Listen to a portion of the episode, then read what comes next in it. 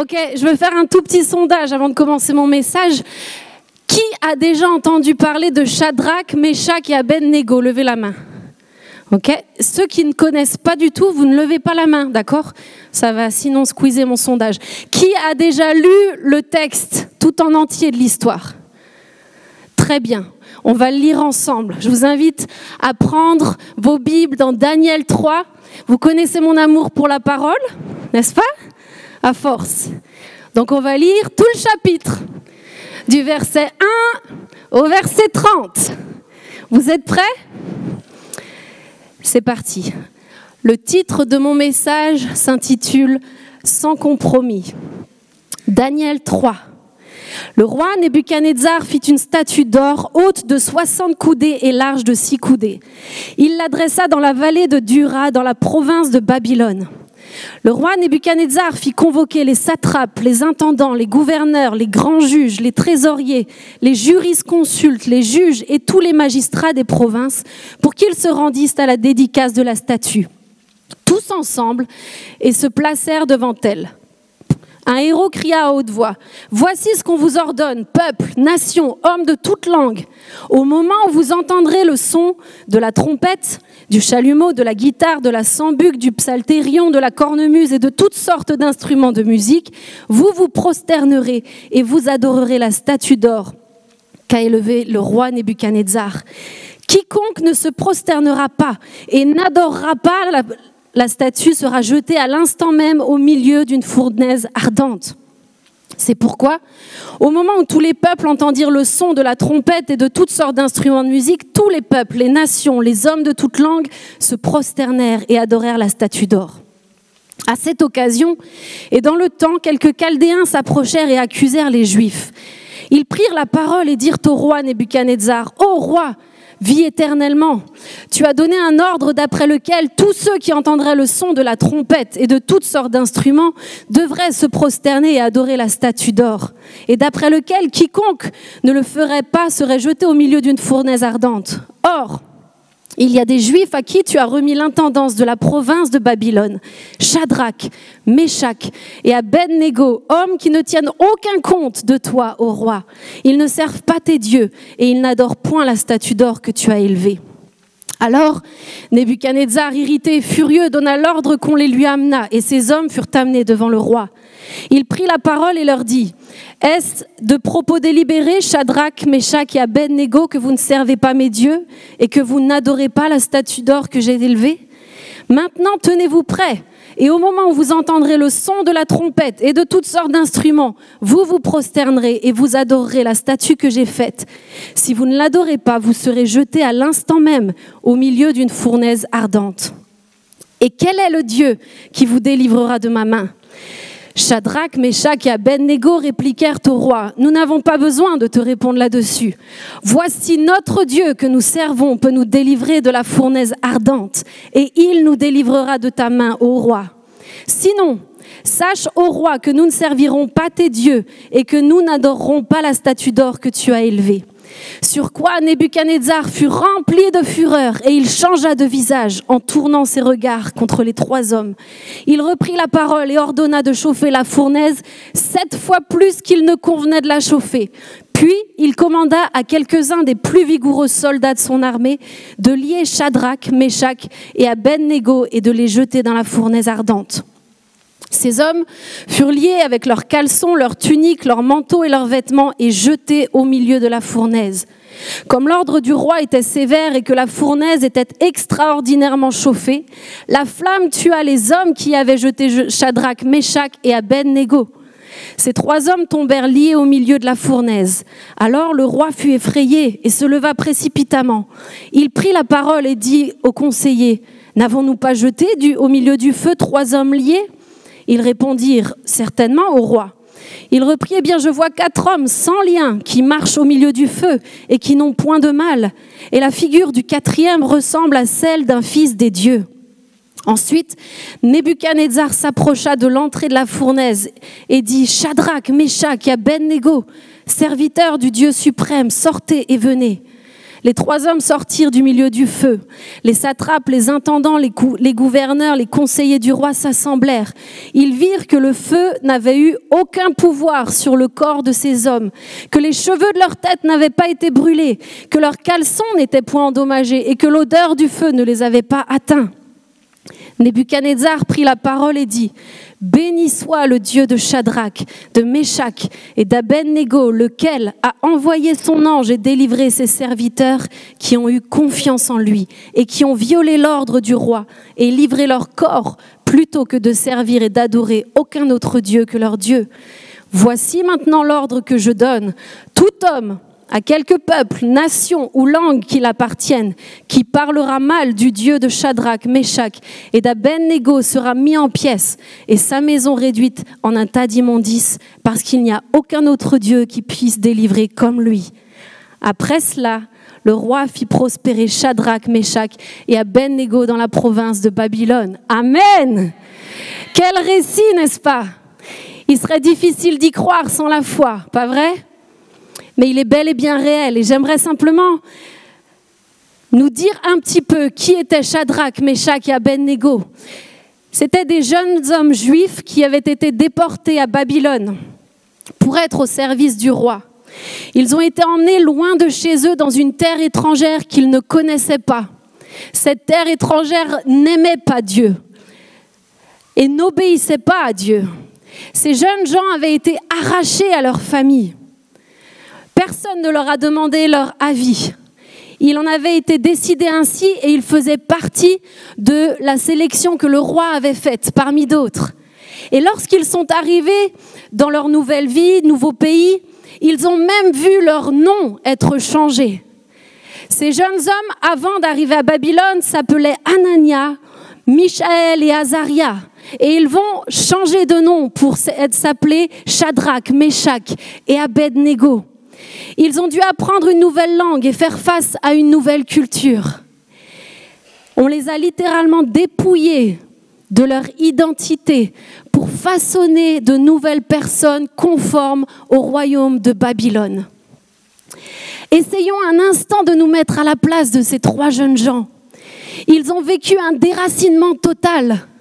Shadrach, Meshach et Abednego avaient été élevés avec le commandement Tu n'auras point d'autre Dieu devant ma face.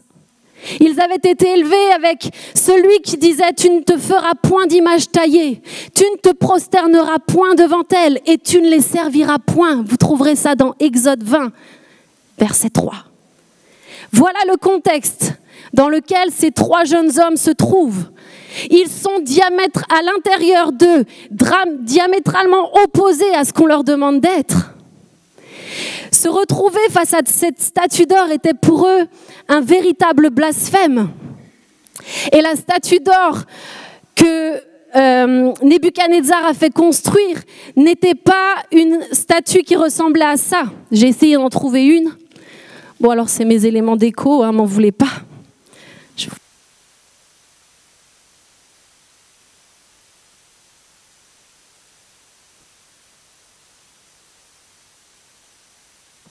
Vous voyez là? Bon, en plus, ça c'est une femme, vous l'aurez remarqué. La statue de Nebuchadnezzar le représentait lui et son pouvoir impérial. Elle était en or, donc on peut essayer de l'emballer. Voilà, par exemple. Voilà, elle ne faisait pas cette taille, on va dire. Hein. La statuette d'or n'avait pas cette taille. Elle faisait 27,76 mètres de haut avec une largeur de 2,77 m. Pour faire plus simple, elle faisait 30 mètres sur 3. C'est l'équivalent d'un immeuble de 9 à 10 étages. Pour ceux qui ont déjà été à Rio de Janeiro, c'est l'équivalent du Christ rédempteur qui domine toute la ville. Cette statue là-bas fait 30 mètres elle aussi. Et pour sa dédicace, le roi va ordonner à tout le peuple en gros tout le gratin de la société, toutes les nations d'être présents. C'était une cérémonie à ne pas manquer. Elle était obligatoire. C'était pas un petit bal musette de campagne où il y avait que quelques personnes, il y avait énormément de monde. D'ailleurs, il y avait tellement de monde qu'ils ont été obligés de dénoncer les trois amis, puisque de là où le roi se trouvait, il ne pouvait pas les voir. Donc il y a eu quelques poucaves, comme diraient mes enfants, qui sont allés jusqu'au roi, lui dire Eh, dis donc, t'avais pas dit que si, que si, que ça? Et si on faisait pas et ça et ça, on n'allait pas dans un feu? Il y, a il y a des personnes qui ont eu le temps de faire ça. Et là, ce qui va se passer, c'est que le roi va décider de tout recommencer. Il va dire, bon, peut-être qu'ils n'avaient pas bien compris. On va refaire toute la cérémonie, faites-les venir. Et là, qu'est-ce qui va se passer? Ces trois jeunes gens ne vont pas se, compromettre dans leur identité profonde quand ils ont été face au choix entre pécher ou être jetés dans la fournaise. Il n'y a pas eu d'hésitation. Les choses étaient décidées d'avance dans leur cœur parce qu'ils savaient qui ils étaient. Ils n'ont pas fléchi le genou, afin qu'aujourd'hui, je le crois profondément, ce message puisse venir parler à chacun de nos cœurs, afin qu'aujourd'hui, dans les situations les plus intenses de nos vies, nous puissions nous aussi expérimenter le Dieu de l'impossible. L'esprit du monde aujourd'hui cherche de la même manière à nous dépouiller de notre identité céleste pour façonner en nous de nouvelles personnes semblables au royaume d'ici-bas. L'Esprit du monde cherchera par tous les moyens à nous détourner de qui nous sommes réellement. Et j'ai tiré trois points de ce récit à appliquer dans nos vies pour parvenir à vivre sans compromis. Et c'est ce que nous allons voir ensemble. Mon premier point, c'est que pour vivre sans compromis, il faut rester debout. Vivre sans compromis, c'est rester debout. Lorsque Nebuchadnezzar va les faire venir, il va leur poser la question est-ce de propos délibérés, Shadrach, Meshach et Abednego, que vous ne servez pas mes dieux? Maintenant, on va tout recommencer. Vous allez vous prosterner. Et quel est le Dieu qui vous délivrera de ma main? Sur quoi Shadrach, Meshach et Abednego répliquèrent Nous n'avons pas besoin de te répondre là-dessus. Voici notre Dieu que nous servons peut nous délivrer de la fournaise ardente et il nous délivrera de ta main, ô roi. Sinon, sache, ô roi, que nous ne servirons pas tes dieux et que nous n'adorerons pas la statue d'or que tu as élevée. Quelle audace, quel courage, quelle foi. Et aujourd'hui, j'aimerais nous poser la question, Qu'en est-il de nous? Quelle est notre attitude face à la tentation?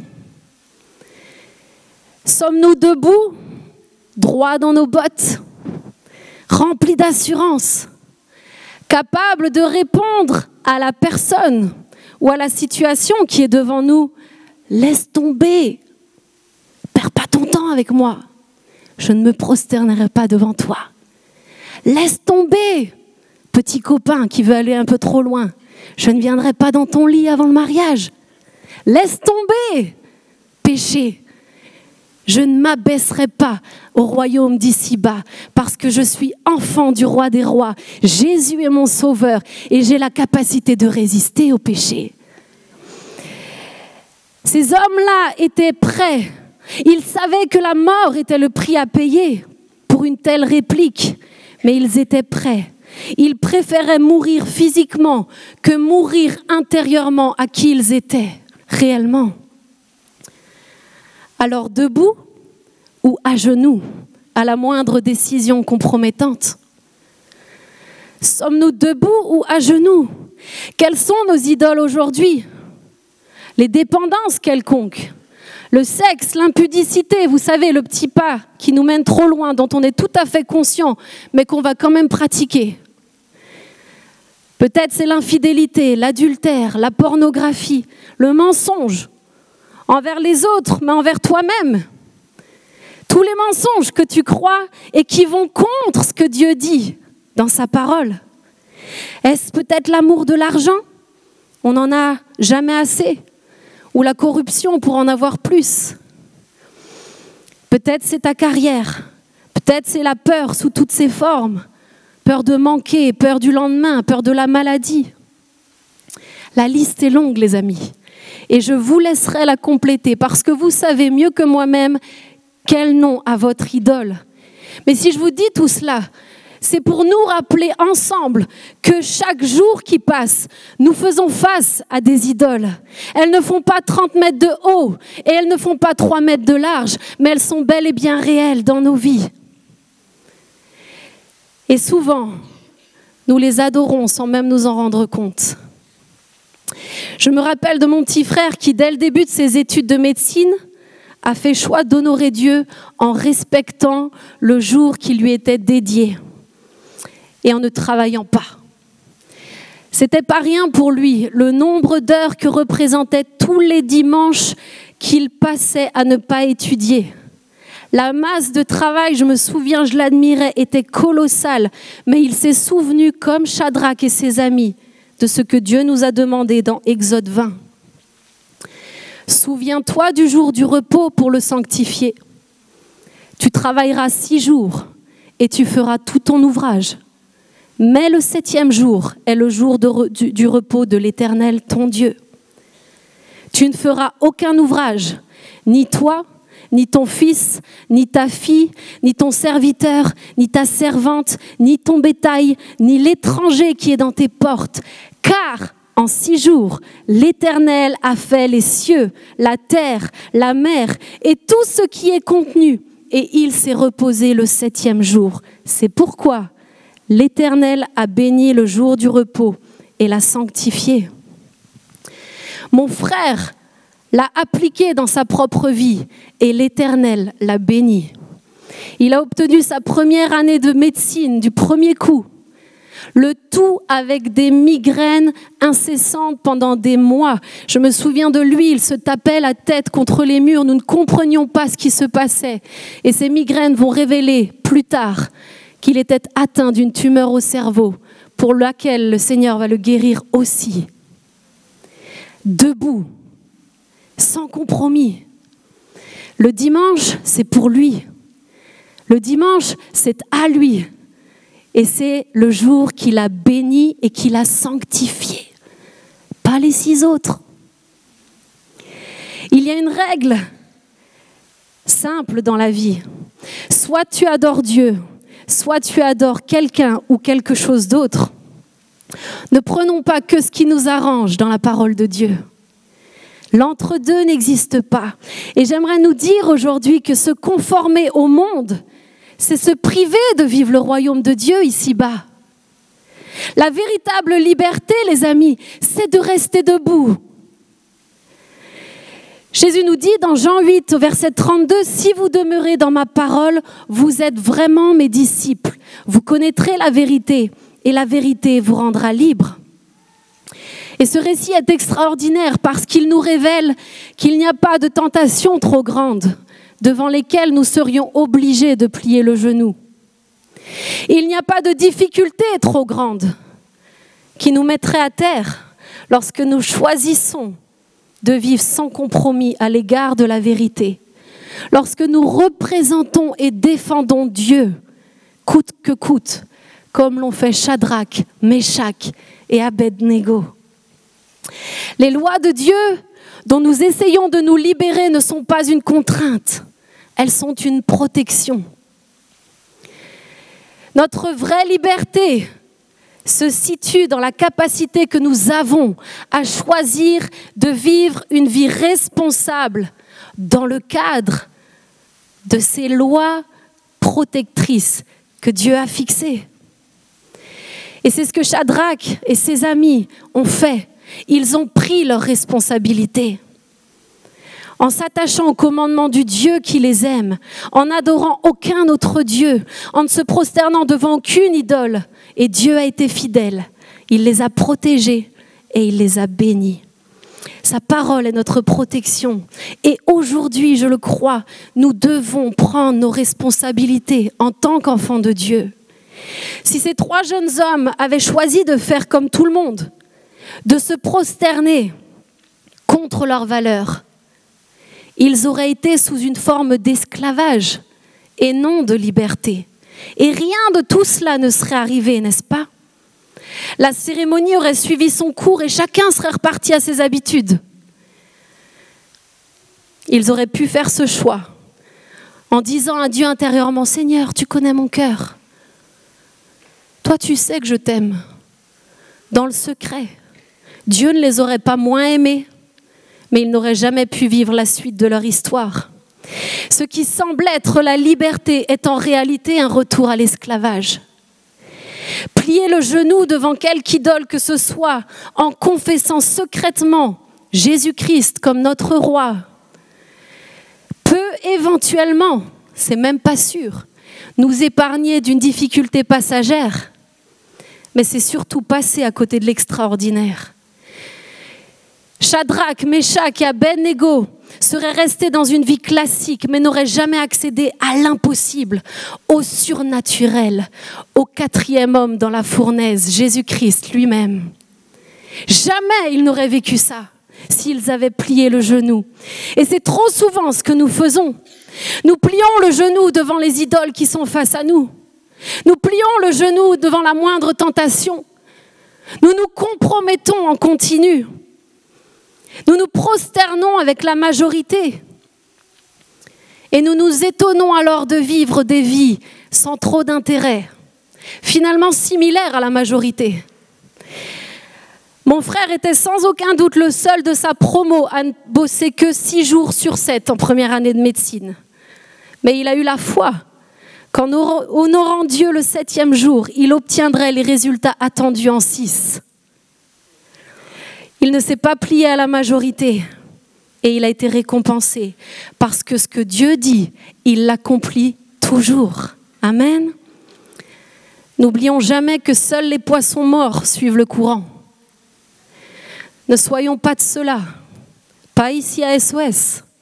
Allons à contre-courant dans une société qui se perd. Soyons pleinement en vie. Soyons debout face au péché. Soyons debout face à la tentation. Soyons debout face à toute forme d'humanisme qui cherche à nous affranchir de Dieu plutôt que de nous soumettre à lui. Restons debout. Et je crois alors que nous expérimenterons l'incroyable. Le quatrième homme dans nos fournaises sera présent. Si nous savons tenir debout pour honorer et aimer Dieu en toutes circonstances, même quand c'est difficile, vos circonstances ne seront pas jamais aussi difficiles que ce que ces hommes ont vécu. Ils étaient face à tous les peuples, ils étaient face à tout le monde, et ils sont restés les trois seuls debout. C'est possible. Dieu sera notre justice. Il sera notre délivrance. Il y a bien plus que de se prosterner devant la moindre tentation et le moindre obstacle. Vivre sans compromis, c'est expérimenter Jésus avec nous dans la fournaise. Et je crois que dans la société dans laquelle nous vivons, il nous faut non seulement être debout, mais il faudra toujours plus rester debout en assumant nos responsabilités. Ça n'est plus trop à la mode, mais c'est possible avec la foi. Et mon deuxième point aujourd'hui, vivre sans compromis, c'est connaître et servir Dieu. Voici notre Dieu que nous servons peut nous délivrer de la fournaise ardente et il nous délivrera de ta main, ô roi. C'était leur Dieu. Notre Dieu pourra. Notre Dieu peut nous délivrer de la fournaise. Ce n'était pas un Dieu lointain, c'était leur Dieu et ils le connaissaient. Et peut-être que tu es là aujourd'hui et tu ne connais pas ce Dieu personnellement. Laisse-moi te dire qu'il veut se révéler à toi. Il n'y a rien de plus extraordinaire que de découvrir Jésus-Christ, celui qui change les vies. Pour rester debout, il faut avoir les jambes bien fermes. Surtout, il faut qu'elles soient enracinées dans le sol. Connaître Dieu et le servir, comme c'était le cas de Shadrach, Meshach et Abednego, n'est pas une option si nous voulons tenir debout dans l'adversité. Et pour rester debout, il ne faut pas attendre que la tentation fasse 30 mètres de haut. J'ai bien peur que si nous attendons qu'elle fasse 30 mètres de haut, nous ne résisterons jamais quand elle sera face à nous. Avant la statue d'or, vous pourrez le lire dans les chapitres 1 et 2, ces trois jeunes gens vont déjà choisir de ne pas se compromettre en refusant les mets du roi.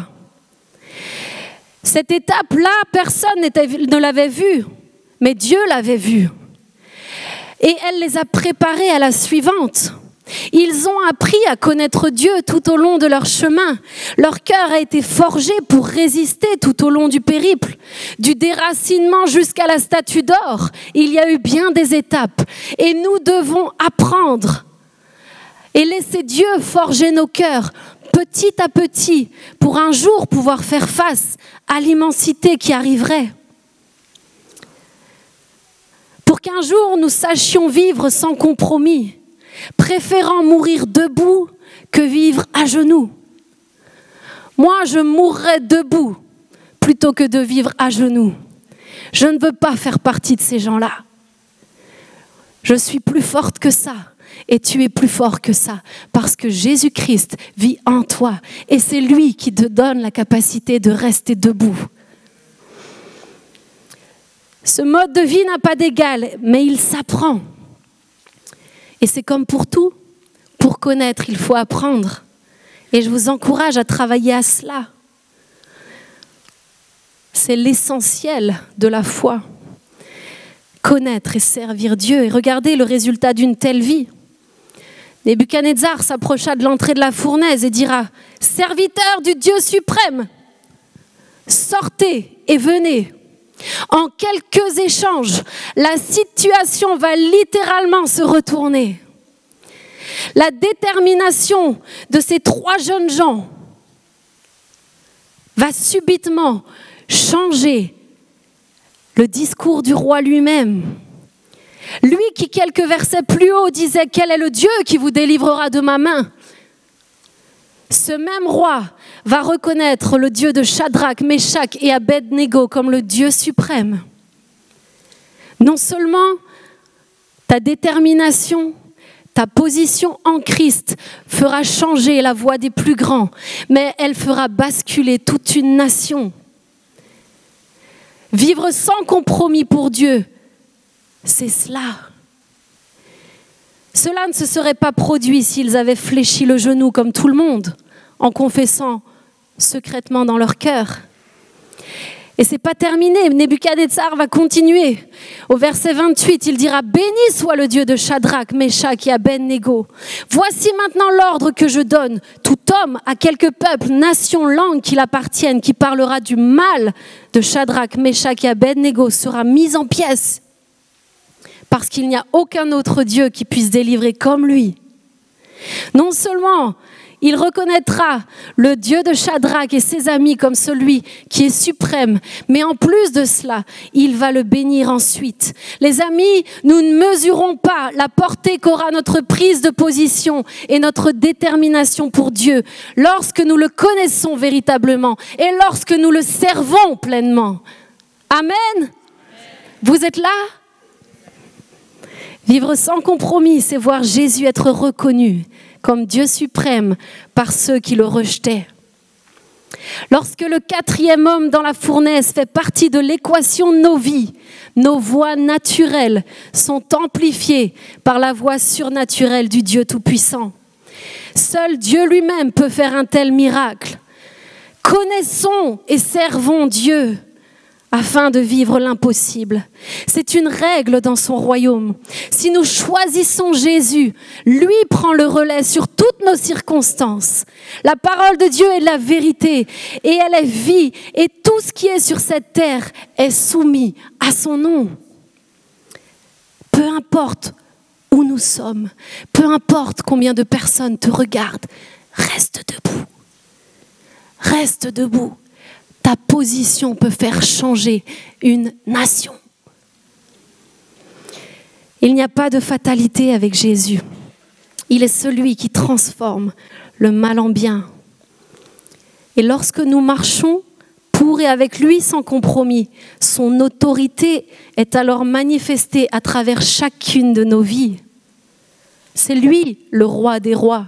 Il aura toujours le dernier mot, même sur les plus grands de ce monde. Vivre sans compromis pour lui, c'est vivre l'extraordinaire avec lui. Ne nous privons pas de cette vie-là.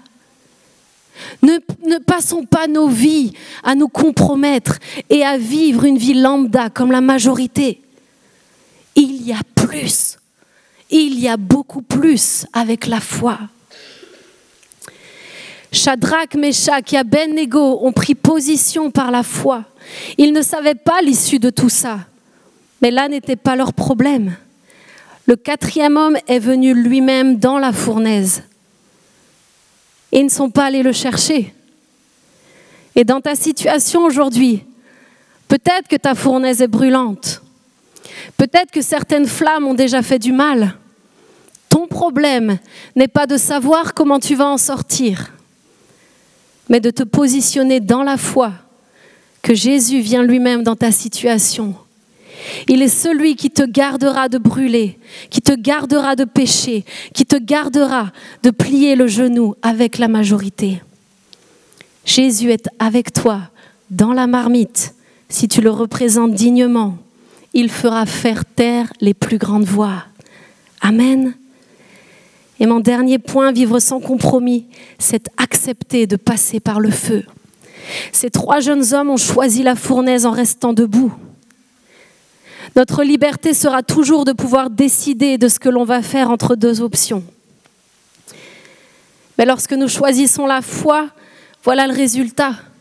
Après cela, le roi fit prospérer Shadrach, Meshach et Abednego dans la province de Babylone. Ces trois gaillards vont être promus et vont prospérer. Ils ne sortiront pas du feu comme ils y sont entrés. Et si tu choisis de passer par le feu pour être aux côtés de Jésus-Christ, tu seras promu. Tu ne sortiras pas de la fournaise le même. Ne pas plier le genou leur a accordé bien au-delà. Et c'est ce que vivre sans compromis accorde. Vivre sans compromis te donnera un succès impossible à gagner par toi-même. Ils pensaient mourir et ils ont finalement vécu l'inimaginable. Le feu a des vertus incroyables mais il faut accepter d'y passer. Et je lisais cette semaine que certaines espèces végétales semblent compter sur le feu pour germer. L'enveloppe de quelques-unes de ces graines est si dure qu'elle doit être fissurée par le feu pour que l'humidité puisse s'y infiltrer. Le feu permet également à une lumière plus abondante d'atteindre le sol et crée un terreau idéal pour les jeunes pousses. Certains mimosas et acacias, entre autres, ne libèrent leurs graines qu'après un incendie et ont tendance à prospérer grâce aux conditions qu'ils génèrent. Ça m'a étrangement fait penser au cœur de l'homme. L'enveloppe est parfois si dure que seul le feu peut le fissurer. Les fournaises de nos vies permettent, comme pour le mimosa, je le crois, de libérer la graine que nous sommes. La lumière, qui est Jésus-Christ lui-même, vient alors atteindre le sol de cette terre que sont nos cœurs et nous permettent de nous enraciner pour prospérer ensuite. Un sol récemment brûlé est riche en éléments nutritifs. Le feu n'a pas que des effets dévastateurs. Et je crois de tout mon cœur qu'une vie sans compromis avec Jésus-Christ nous permet de vivre les bienfaits du feu et non ses ravages. Quand l'or est creusé dans les profondeurs de la terre, il n'est pas pur. Le seul moyen de le purifier, c'est de le mettre dans le feu. On ne purifie pas l'or en le frottant avec de l'eau et du savon. Ça n'enlèverait juste la saleté qui est à la surface. Pour enlever les métaux qui sont mélangés dans l'or, il faut le mettre dans le feu. Et c'est alors que tous les alliages fondent et que l'or pur sort le feu vient épurer ce qui empêche l'or pur de ressortir de nos vies. Vivre sans compromis et accepter de passer par le feu, c'est devenir la meilleure version de nous-mêmes. Et lorsque Jésus nous regarde, il voit de l'or pur. Lorsque tu as confessé Jésus comme ton sauveur, il ne voit plus un pécheur, il voit un saint qui parfois pêche, c'est très différent. Mais pour que cet or pur puisse réellement ressortir de nos vies, il nous fait passer par le feu, parce que c'est son amour pour nous qui veut faire jaillir le meilleur. Les fournaises les plus difficiles, les épreuves les plus compliquées que nous traversons peuvent faire mal, mais elles attestent l'authenticité de notre foi pour faire jaillir le meilleur. Amen.